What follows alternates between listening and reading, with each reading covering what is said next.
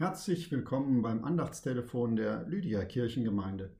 Heute mit Thomas Schickhaus, Jugendbildungsreferent im CVJM Hagen und zuständig für die gemeindliche Kinder- und Jugendarbeit in Vorhalle.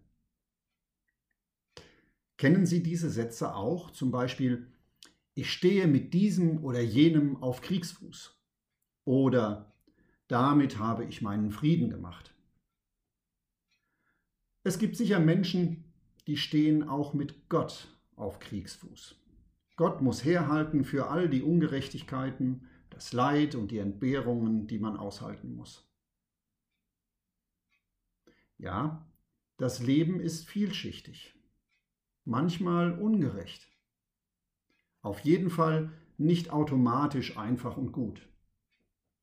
Und wenn ich das mit Gott in Verbindung bringe, kann das Resultat schnell heißen, ich stehe mit Gott auf Kriegsfuß.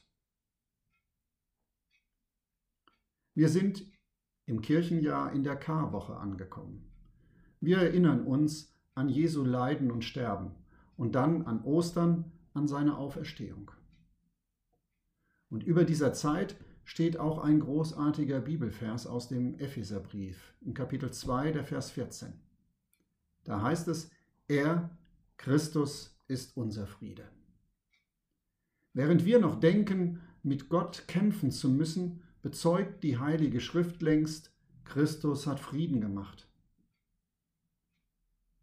Ich freue mich immer sehr, wenn ich Menschen begegne, die genau das ausstrahlen, Frieden, inneren Frieden.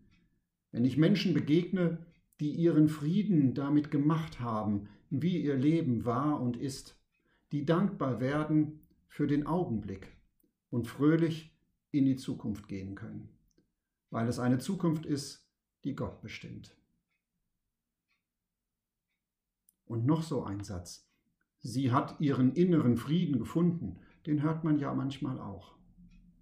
Ja, das ist die Botschaft vom Kreuz und vom leeren Grab, dass in mir drin etwas zu einer positiven Wendung kommt, zu einer Ruhe und Gelassenheit, aber auch zu einem Antrieb, das Selbsterfahrene weiterzugeben. Der Text des Epheserbriefes in Kapitel 2 bleibt nämlich nicht bei dem inneren Frieden stehen, den Jesus durch seinen Tod am Kreuz gewirkt hat. Nein, Friede bedeutet eben auch, aus Fremde werden Freunde. Und ich bin davon überzeugt, dass wir im Kontext der Bibel dazu aufgerufen sind, jede Art von Feindschaft zu überwinden. Wir sind aufgerufen, Friedensstifter zu sein, weil Jesus unser Friede ist und Gott alle Menschen liebt.